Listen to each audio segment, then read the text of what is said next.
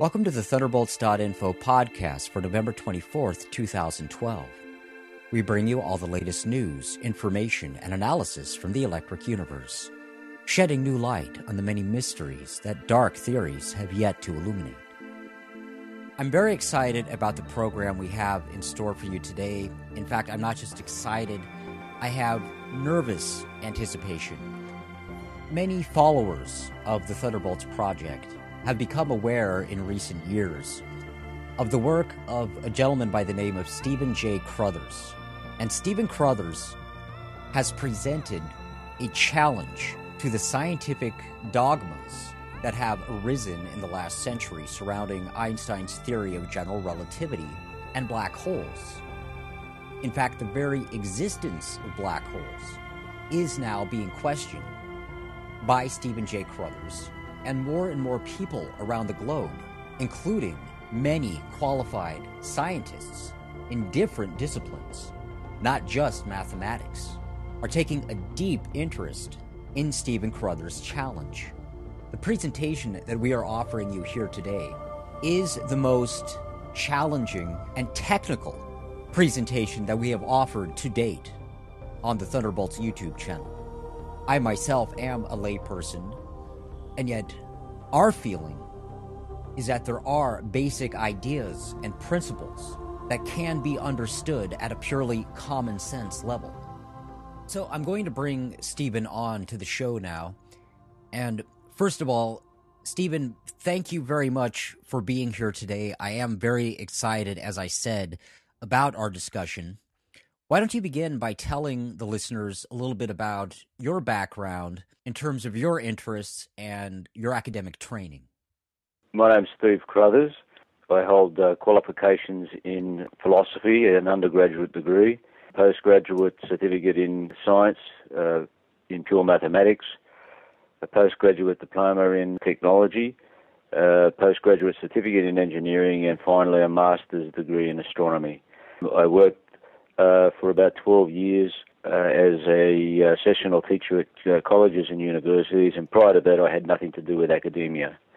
I went into research. I went into research at the age of 47, currently 55, and I specialised in um, mathematical analysis of general relativity. Very good.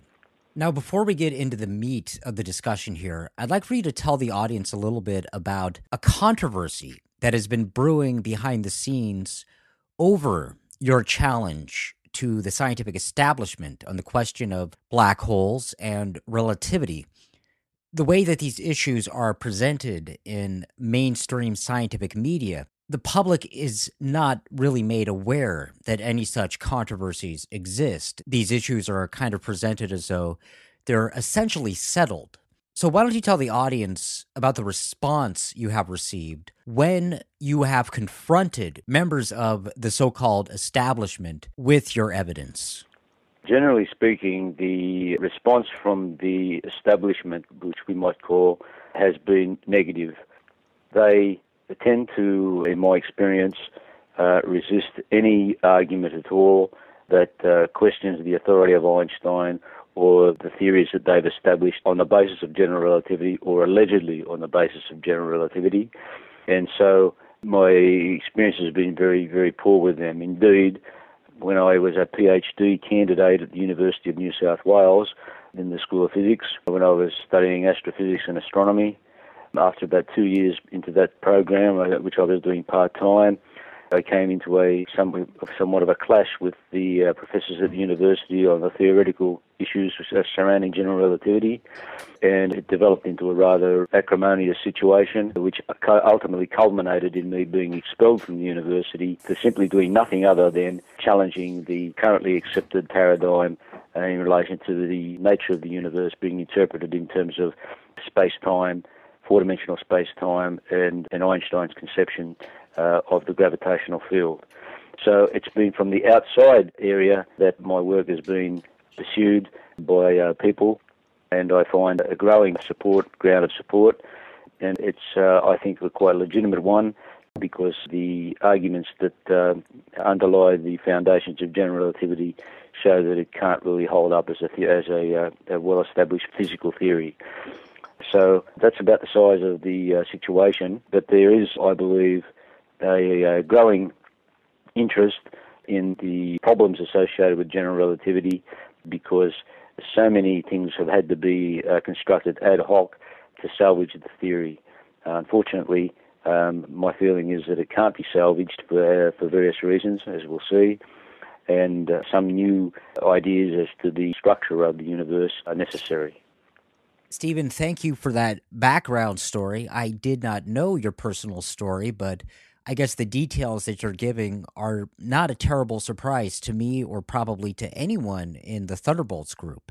Now, let's move on now to the issue of the five proofs that you will be offering in our discussion today. For full disclosure, I'd just like to let the audience know that I did specifically request your assistance leading up to this interview in formulating the appropriate questions most of the issues we're talking about today are well outside my own comfort and familiarity.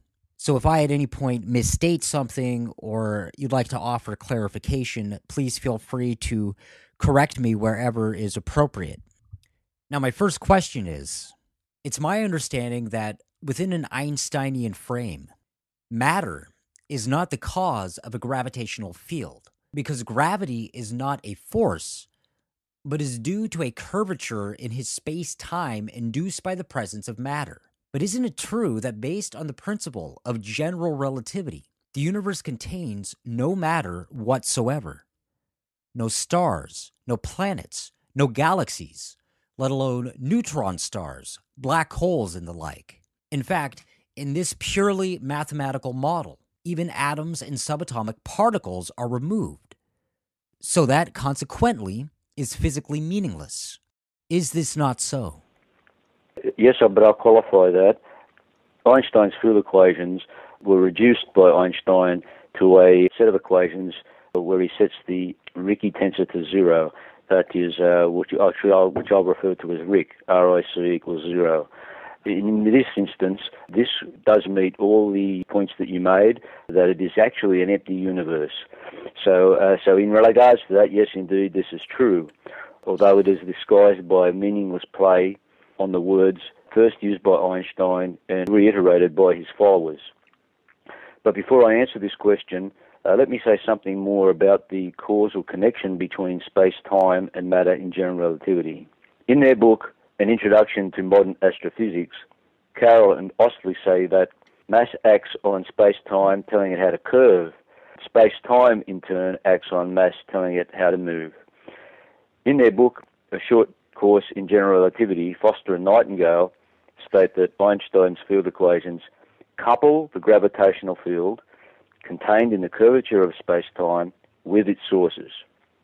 Hence, in short, we have a simple relation space-time geometry equals minus kappa times causative matter, that is sources, where kappa is a, merely a, a coupling constant. Now, mathematically, this is expressed by Einstein's field equations as capital G sub uv is equal to minus kappa capital T sub uv. Now, capital G sub uv is called the Einstein tensor, and it denotes the geometry and curvature of space-time, that is, Einstein's alleged gravitational field. The Greek uh, letter kappa, is, as I said, is merely a coupling constant, and the capital T sub uv is called the energy momentum tensor, and it describes the sources of the gravitational field, that is, the matter that causes the curvature of space-time geometry and hence the gravitational field. The subscripts U and V take the values 0, 1, 2, 3. We should also note at this point that solutions to Einstein's field equations are given in terms of what is called a metric or line element. These two terms are nothing but fancy names for a distance formula, by which the distance between two points in the Minkowski-Einstein four-dimensional space-time can alleged, be allegedly calculated. We are now in a position to answer your question and to thereby consider the first argument I present for the non-existence of the black hole via Einstein's argument for the field equations for his uh, so-called static vacuum field, from which the so-called Schwarzschild solution was obtained. by David Hilbert, actually, in December 1916, and from which the black hole was spawned. Hilbert's solution is a corruption of Schwarzschild solution, obtained in December 1915 and published in January 1916, and also of the equivalent of Schwarzschild solution found independently by Johannes Droste in May 1916, published in 1917, neither of which, I might add, contains the black hole. Now, according to Einstein, if the energy momentum tensor is zero, then his field equations allegedly reduced to Ric equals R sub UV equals zero for empty space, the so-called static vacuum field, since in this case the Einstein tensor reduces from G sub UV to capital R sub UV, where, as I mentioned, R sub UV equals Ric is the Ricci tensor. Now, we note that by setting the energy momentum tensor to zero, Einstein has removed all matter and hence all sources from his field equations by the very definition of the energy momentum tensor. Therefore, Ric equals zero describes a universe that actually contains no matter and hence no sources. And so there can be no black hole since the alleged mass of a black hole is a source for an associated gravitational field. Indeed, we note that according to the Dictionary of Geophysics, Astrophysics, and, and Astronomy, black holes were first discovered as purely mathematical solutions of Einstein's field equations. This solution, the, the Schwarzschild black hole, is a nonlinear solution of the Einstein equations of general relativity. It contains no matter and exists forever in an asymptotically flat space-time. Now, a universe that contains no matter contains no gravitational field and does not model the actual universe, since the actual universe contains lots of matter and gravitational fields. Thus, Ric equals zero has no physical meaning, contrary to Einstein's claims and those of his followers. You see, Einstein removes all matter and hence all sources by writing Ric equals zero as a result of setting the energy momentum tensor to zero and in the next breath, he says, Ric equals zero describes the field outside a body, such as a star, where the components of the energy momentum tensor vanish. Since matter is still the source of Einstein's gravitational field, when one asks Einstein, then what is the source of this alleged gravitational field outside a body such as a star? He tells us that it is the body outside of which the gravitational field exists. Indeed, in his book, The Meaning of Relativity, Einstein says in relation to Hilbert's metric that M denotes the sun's mass centrally, symmetrically placed about the origin of coordinates. Now, I point out that this is a circular reasoning and therefore invalid, remembering that he has already removed all matter and hence all sources by the very writing of Ric equals zero, Einstein cannot remove all matter and hence all sources on the one hand by writing Ric equals zero, and then in the next breath insert the notion of a source being present with the misleading words outside a body, because there is no body present for anything to be outside of by virtue of the energy momentum tensor being set to zero. His argument violates elementary logic and is therefore false nothing but a subtle play on the words outside a body. Thus, Ric equals zero is physically meaningless. Now, since Ric equals zero has no physical meaning, Hilbert's solution has no physical meaning either, and so it cannot contain mass and hence a black hole. The same holds for Schwarzschild's actual solution as well and Droste's equivalent solution.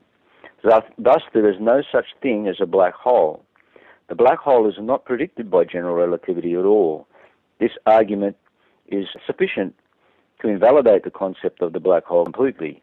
Indeed, any of the arguments I will give stand alone as proofs that the black hole is fallacious.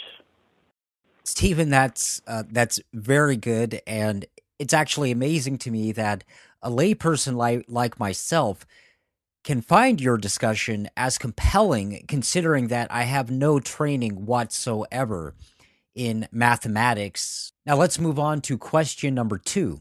Einstein's theory of general relativity includes the principle of equivalence. How does the principle of equivalence relate to the alleged existence of black holes? And does this principle require the a priori presence of multiple masses? In his book, The Meaning of Relativity, Einstein uh, asserted that his principle of equivalence and his laws of special relativity must hold in sufficiently small finite regions of his gravitational field, and that these regions can be located anywhere in his gravitational field. Now we note that both the principle of equivalence and special relativity are defined by Einstein in terms of the a priori presence of multiple arbitrarily large, finite masses and photons. It is therefore impossible for the principle of equivalence and special relativity to manifest in a space-time that by mathematical construction contains no matter. But Ric equals zero is a space-time that by mathematical construction contains no matter.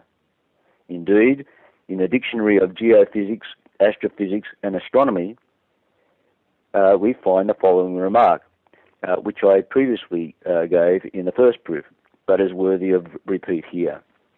Black holes were first discovered as purely mathematical solutions of Einstein's field equations. This solution, the Schwarzschild black hole, is a nonlinear solution of the Einstein equations of general relativity. It contains no matter and exists forever in an asymptotically flat space-time. Thus, Ric equals zero violates the physical principles of general relativity, and so it is inadmissible and therefore has no physical significance. Since Hilbert's solution is for Ric equals zero, it is also of no physical significance because it is a solution for a space-time that by mathematical construction contains no matter. But it is from Hilbert's metric that the black hole was first conjured. Therefore, the black hole is not consistent with general relativity at all. General relativity does not predict the black hole, since a black hole is a theoretical entity first obtained from Hilbert's solution, the black hole does not exist. You know, Stephen, I think that if I fully comprehended everything that you just said, I would probably have goosebumps on my neck right now. Anyway, let's move on to question number three. The principle of superposition is a well known property of linear systems in physics. Does Einstein's general theory of relativity adhere to this basic principle? The answer is an emphatic no. The principle of superposition does not apply in general relativity since Einstein's field equations are highly nonlinear because when we attempt to solve his field equations for some supposed configuration of matter, we are confronted with a set of nonlinear partial differential equations.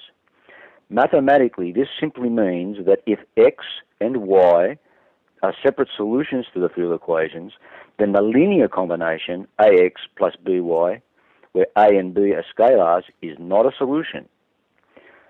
Physically, this means that one cannot pile up matter into any given space-time, that is, into any solution to Einstein's field equations, to obtain additional masses, charges, photons, and electromagnetic fields as, as desired. But that is exactly what Einstein and his followers actually do as a matter of routine. We should also note that in section 14 of his original paper, The Foundation of the General Theory of Relativity, published in 1916, Einstein asserted that matter consists of mass and of the electromagnetic field, and all this contributes to his gravitational field, even though there is not one iota of experimental evidence to suggest that, that electromagnetic fields and charges contribute to gravitation. Charge is implicitly included because electromagnetic fields cannot be present without charges in motion to produce them.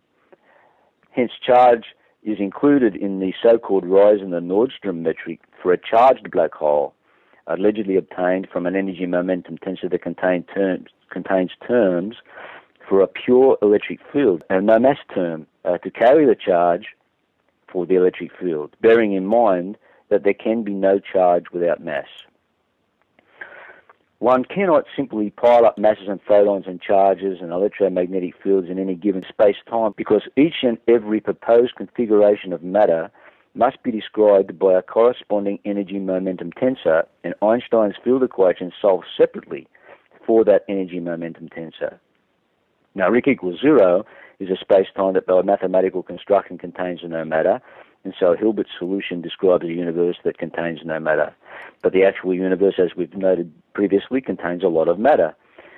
And since the principle of superposition does not apply in general relativity, one cannot insert matter into the space-time of Ric equals zero, and hence neither into Hilbert's associated solution to get any number of masses as one pleases.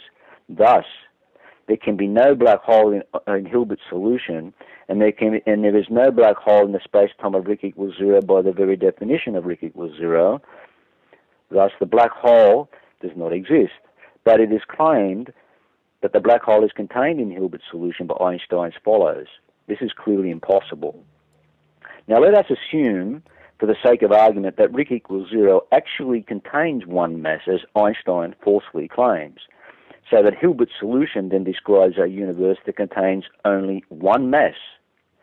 Thus, the relevant space-time is infinite and totally empty, save for the presence of the mass of the alleged black hole. There is no meaning to a gravitational field outside the said mass in a universe that contains only that one mass. All experiments show that gravitation is an interaction between masses. Now, neither the principle of equivalence nor special relativity can uh, manifest in a space-time that allegedly, by mathematical construction, contains only one mass.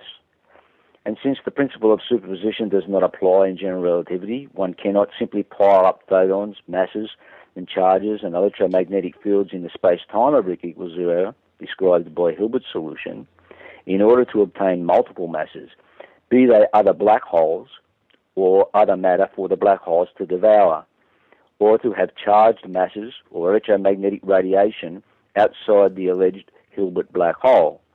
Hence, Ric equals zero and Hilbert's solution violate the physical principles of general relativity and are therefore once again inadmissible. Moreover, all alleged solutions to Einstein's field equations for a black hole pertain to an infinite universe that contains only one isolated mass, be it a Schwarzschild black hole, that is a Hilbert black hole, be it a charged black hole, that is the the Nordstrom black hole, be it a rotating black hole, that is the Kerr black hole, or be it the charged and rotating black hole, that is the Kerr Newman black hole. In all cases, the principle of superposition does not apply in general relativity, and since there are no known solutions to Einstein's field equations for two or more masses, and no existence theorem by which it can even be asserted that his field equations contain latent solutions for two or more masses, one cannot pile up additional masses and photons and charges and electromagnetic fields into the space-time of any of these alleged types of black hole. Hence, the principle of equivalence and special relativity cannot manifest in the space-time associated with any of the types of black hole alleged, so they all violate the physical principles of general relativity. Thus, none can describe the actual universe. It is therefore also utter nonsense to assert that black holes can exist in multitudes and interact with one another, be located at the centers of galaxies, collide or merge with one another, be components of binary systems, or exist with other matter that they can swallow and digest, despite the almost daily claims for the discovery of multiple black holes in the universe and black holes and other matter in the universe. Indeed, NASA recently posted a report to the World Wide Web that its people have discovered 2.5 million black holes. The claim is just plain poppycock. In addition, since general relativity has only solutions for one mass, be they solutions cosmological or otherwise, general relativity cannot account for the well established experimental fact that two fixed suspended bodies will approach one another upon release. All right, now we move on to question number four. Is it true that Newton's expression for escape velocity appears in Hilbert's metric by means of a false analogy with Newton's theory, and that division by zero is permitted therein in violation of elementary mathematics? Yes, this is indeed true. In Hilbert's metric, with the speed of light c in vacuum and Newton's gravitational constant g, written explicit, uh, explicitly instead of the usual deceptive form where c and g are set to unity, the following two terms appear. g sub 0, 0 equals 1 minus 2gm over c squared r.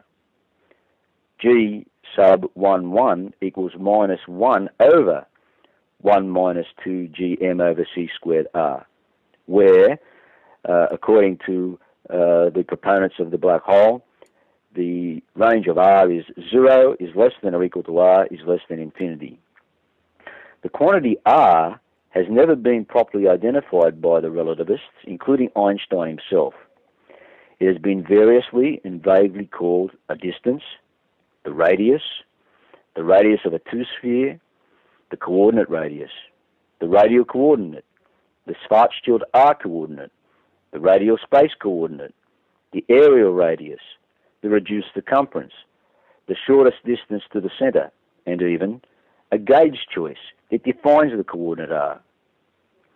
In the particular case of r equals 2 gm over c squared, it is invariably called the Schwarzschild radius, or the gravitational radius, for the radius of the event horizon of the black hole.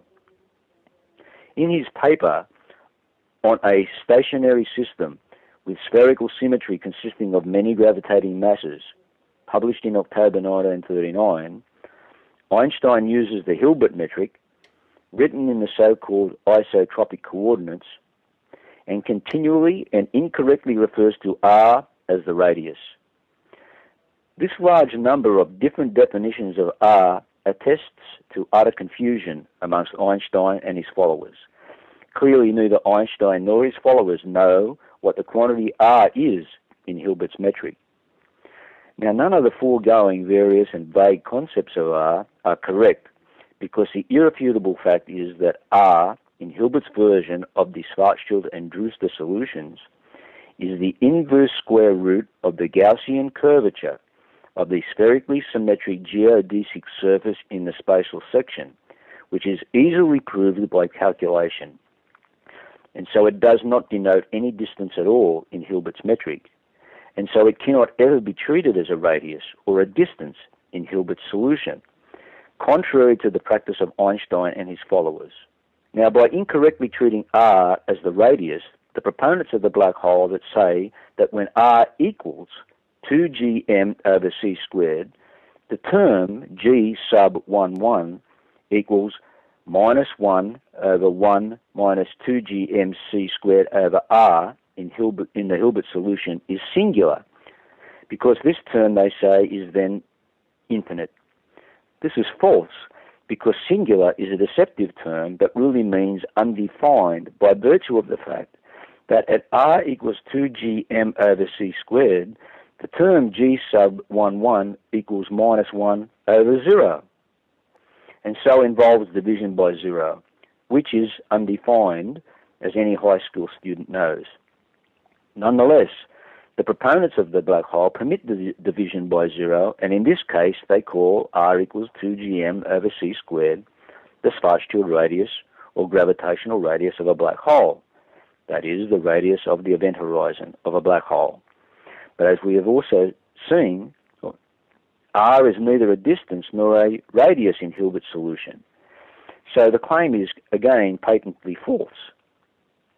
Then they say that at r equals 0, the term g sub 0, 0 equals 1 minus 2gm over 0 is singular. And that uh, is, is then infinite and negative. And the term g1 uh, sub 1, 1 equals minus 1 over 1 minus 2gm over 0 is 0. This again actually means that the solution is undefined at r equals 0 because the term 2gm over 0 is undefined since it involves division by 0. Thus, the proponents of the black hole permit division by zero twice when r equals zero. Thus, they violate elementary mathematics once again, and so the black hole is false. Furthermore, at r equals zero, they claim that there is an infinitely dense point mass singularity. But special relativity forbids infinite density, and hence general relativity also forbids infinite density. Since you will recall that according to Einstein, his laws of special relativity must hold in sufficiently small finite regions of his gravitational field. Now, the infinitely dense point mass singularity is an oxymoron because a point is a mathematical, mathematical entity that by definition has no extension. But a mass is not a point since it is not a mathematical entity, but a physical entity that thereby necessarily has extension. Yet the proponents of the black hole nonsensically claim that there is an infinitely dense point mass singularity for the black hole at r equals zero in Hilbert's solution. In his book, The Theory of Everything, The Origin and Fate of the Universe, Stephen Hawking says, the work that Roger Penrose and I did between 1965 and 1970 showed that according to general relativity, there must be a singularity of infinite density within the black hole. In their book, Tensor Geometry, the geometric viewpoint and its uses, Dodson and Poston say, once a body of matter of any mass m lies within its Schwarzschild radius 2m, it undergoes gravitational collapse and the singularity becomes physical, not a limiting fiction. In their book, An Introduction to Modern Astrophysics, Carroll and Ostlie say, a non-rotating black hole has a particularly simple structure. At the center is the singularity, a point of zero volume and infinite density where all of the black hole's mass is located. Space-time is infinitely curved at the singularity. The black hole singularity is a real physical entity. It is not a mathematical artifact. These claims are patently false because there can be no infinite density anywhere in Einstein's gravitational field, no matter howsoever it is alleged to, have, to occur, because infinite density cannot be reconciled with the special relativity. Hence, the black hole is again false. It is also important to note that infinite dense point mass singularities occur in Newtonian mechanics, where they are called centers of mass, which are merely logical fictions or mathematical artifices, not real objects, as any engineer knows. Yet the proponents of the black hole, as we have seen, claim that they are real physical entities. Now, one can go to the shop and buy a bag of marbles. But if one went to the shop and asked to buy a bag full of centres of masses, the shopkeeper would rightly think that his customer was rather odd, to say the least. So we might well ask, where does that leave the proponents of the black hole? In addition, solving the so-called Schwarzschild radius term r equals 2gm over c squared for c, we get c is equal to the square root of 2gm over r, which we immediately recognize as Newton's expression for escape velocity. Thus, at the so-called Schwarzschild radius, the proponents of the black hole claim that the escape velocity of a black hole is the speed c of light in vacuum. But Newton's expression for escape velocity is an implicit two-body relation. One body escapes from another body, and so it cannot rightly appear in an expression that allegedly describes a universe that contains only one body, but which is in actual fact an expression that describes a universe that contains no matter at all by virtue of Ric equals zero. Newton's expression for escape velocity appears in Hilbert's metric by means of an invalid analogy with Newton's theory. Note also that in Newton's expression for escape velocity, the quantity r is an actual radius but this is not the case in Hilbert's metric. Indeed, it is not the case in any of alleged black hole solutions to Einstein's field equations. Yet, despite this irrefutable fact, the relativists always treat R as the radius in all alleged black hole metrics, and so their conclusions are all totally false. The proponents of the black hole claim, on one hand, that the escape velocity of, the, of a black hole is the speed of light c in vacuum. By virtue of the Newtonian expression for escape velocity, c is equal to the square root of 2gm over r in Hilbert's metric.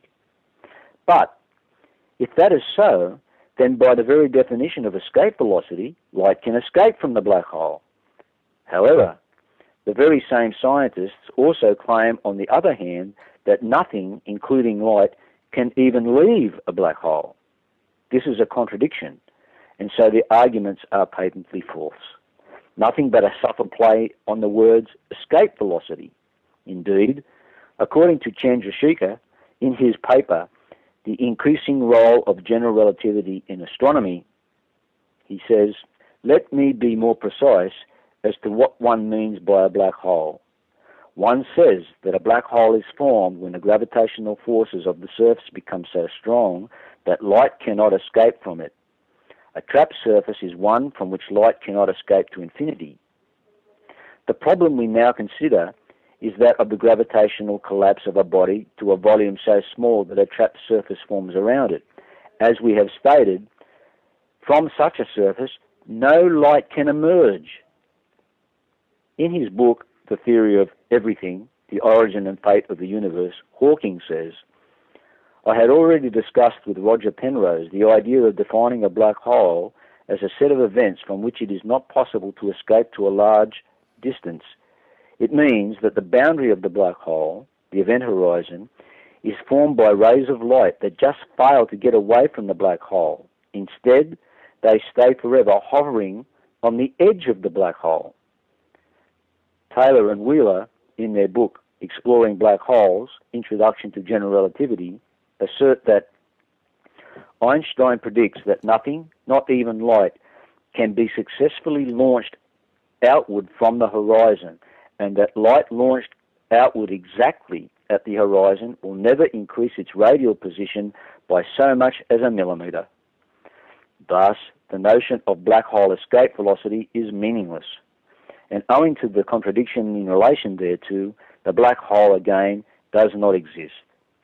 Notice also that Einstein's followers say that there are two singularities in Hilbert's solution, one at r equals 2gm over c squared and one at r equals 0.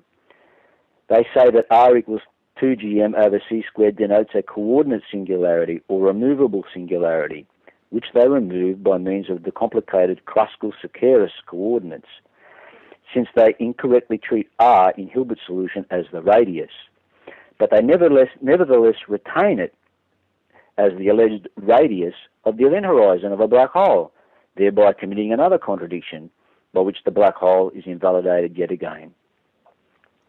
Okay. Now, folks, I'm going to briefly interject one point here. If there are any students watching this, students who have entered college or university, and they are studying many of the subjects that Stephen Crothers is addressing here today. Irrespective of how you might feel about the correctness of his conclusions, and regardless of whether you even fully comprehend everything that he's talking about, my invitation to you is to please consider sending this presentation to your professors and to directly challenge them to try and repudiate the points that Stephen is making here today. Now we move on to question number five, and this is our final question today. Is the theoretical Michell Laplace dark body associated with Newton's theory of a black hole? Absolutely not. Although it is routinely asserted that the theoretical Michell Laplace dark body of Newton's theory, which has an escape velocity greater than or equal to c, is a kind of black hole, or that Newton's theory somehow predicts, according, uh, for example, to Taylor and Wheeler in their book Exploring Black Holes Introduction to General Relativity, the radius of a black hole. Hawking remarks in his book, The Theory of Everything, The Origin and Fate of the Universe. On this assumption, a Cambridge Don, John Michell, wrote a paper in 1783 in the Philosophical Transactions of the Royal Society of London in it, he pointed out that a star that was sufficiently massive and compact would have such a strong gravitational field that light could not escape. Any light emitted from the surface of the star would be dragged back by the star's gravitational attraction before it could get very far. Michell suggested that there might be a large number of stars like this, although we would not be able to see them because light from them would not reach us. We could still feel their gravitational attraction. Such objects are what we now call black holes because it is what they are. That is what they are. Black voids in space. In the Cambridge Illustrated History of Astronomy, it is asserted that 18th century speculators had discussed the characteristics of stars so dense that light would be prevented from leaving them by the strength of their gravitational attraction. And according to Einstein's general relativity, such bizarre objects, today's black holes, were theoretically possible as end products of stellar evolution, provided the stars were massive enough for the inward gravitational attraction to overwhelm the repulsive forces at work. In their paper, Astrophysical Evidence for the Existence of Black Holes, Celotti, Miller, and Sciama say, in his famous article of 1784, which is seen as being the beginning of the story of black holes, John Michell wrote, If there should really exist in nature any such bodies, we could have no information from sight. Yet, if any other luminous bodies should happen to revolve around them, about them, we might still perhaps, from uh, the motions of these revolving bodies, infer the existence of the central ones with some degree of probability, as this might afford a clue to some of the apparent irregularities of the revolving bodies, which would not be easily explicable on any other hypothesis. There, at the very beginning, the theoretically predicted properties of Newtonian black holes were discussed, together with a carefully worded statement about how it might be determined observationally whether such objects do in fact exist. In the Dictionary of Geophysics, Astrophysics, and Astronomy, one finds the following assertions Black hole, a region of space time from which the escape velocity exceeds the velocity of light. In Newtonian gravity, the escape velocity from the gravitational pull of a spherical star of mass m and radius r is v sub escape equals the square root of 2gm over r, where g is Newton's constant. Adding mass to the star, increasing m, or compressing the star, reducing r, increases the sub escape. When the escape velocity exceeds the speed of light, even light cannot escape, and the star becomes a black hole. The required radius, r sub bh, follows from setting v escape equal to c. r sub bh equals 2 gm over c squared. In general relativity, for spherical black holes, Schwarzschild black holes, exactly the same expression r sub bh holds for the surface of a black hole. The surface of a black hole at r sub bh is a null surface, consisting of those photon trajectories, null rays, which just do not escape to infinity. This surface is also called the black hole horizon. According to Chandrasekhar in his paper, The Increasing Role of General Relativity in Astronomy, that such a contingency can arise was surmised already by Laplace in 1798. Laplace argued as follows. For a, for a particle to escape from the surface of a spherical body of mass m and radius r, it must be projected with a velocity v such that a half v squared is greater than gm over r. And it cannot escape if v squared is less than 2gm over r. On the basis of this last inequality, Laplace concluded that if r is less than 2gm over c squared equals r sub s, say, where c denotes the velocity of light, then light will not be able to escape from such a body and we will not be able to see it. By a curious coincidence, the limit r sub s discovered by Laplace is exactly the same that general relativity uh, gives for the occurrence of the trapped surface around a spherical mass. Now I note that it is not surprising that general relativity gives the same R sub s discovered by Laplace because the Newtonian expression for escape velocity is deliberately and inadmissibly inserted post hoc by the relativists into Hilbert's metric in order to make it so. Newton's escape velocity does not drop out of any of the calculations to Hilbert's metric. Furthermore, although Ric equals zero was claimed to describe space-time outside a body, Hilbert's metric is nonetheless used to describe the interior of a black hole as well, since the black hole begins at the alleged event, uh, event horizon, not at its infinitely dense point mass singularity, said to be at r equals zero in Hilbert's solution. We therefore see that the expression r equals 2gm over c squared is the radius at which light can escape from the theoretical Michell-Laplace dark body associated with Newton's theory, not the Schwarzschild radius of a black hole, and has nothing to do with the alleged black hole whatsoever. If r is less than 2gm over c squared, then the escape velocity of the Michell-Laplace dark body is greater than c for a fixed mass m, and so light cannot escape from it, but that does not mean that light cannot leave it. Now, the Michell-Laplace dark body is not a black hole. The Michell-Laplace dark body possesses an escape velocity, whereas the black hole has no escape velocity. Objects can leave the Michell-Laplace dark body, but nothing can leave the black hole. There is no upper limit of the speed of a body in Newton's theory, so masses can always escape from the Michell-Laplace dark body, provided they leave at or greater than the escape velocity.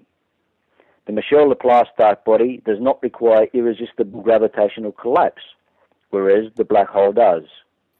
It has no infinitely dense point mass singularity, whereas the black hole does. It has no event horizon, whereas the black hole does. There is always a class of observers that can see the Michell-Laplace, uh, Laplace dark body, but there is no class of observers that can see the black hole. The Michell-Laplace dark body can persist in a space which contains other matter, including Michell-Laplace dark bodies, and interact with that matter.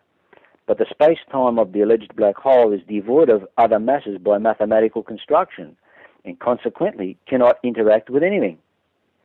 Thus, the Michell-Laplace dark body does not possess the signatures of the alleged black hole, and so it is not a black hole. Conclusion and, and recapitulation.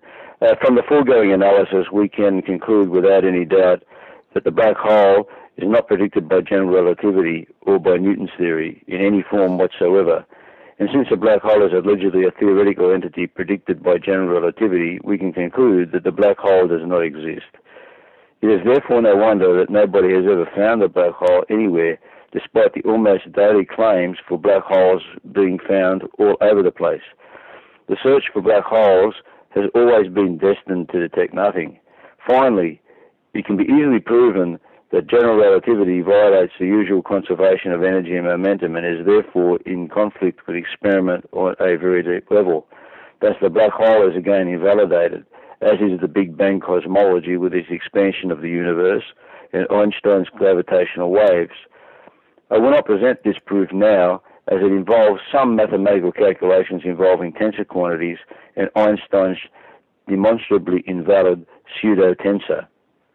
Stephen, this was an amazing thing for me to participate in here today. I've never taken part in anything like this before, and I'm really looking forward to see the kind of debate that is stirred up by this presentation. Uh, my hope is that this will be a permanent resource that will be a source of discussion and argument among people who have devoted their lives to studying these questions.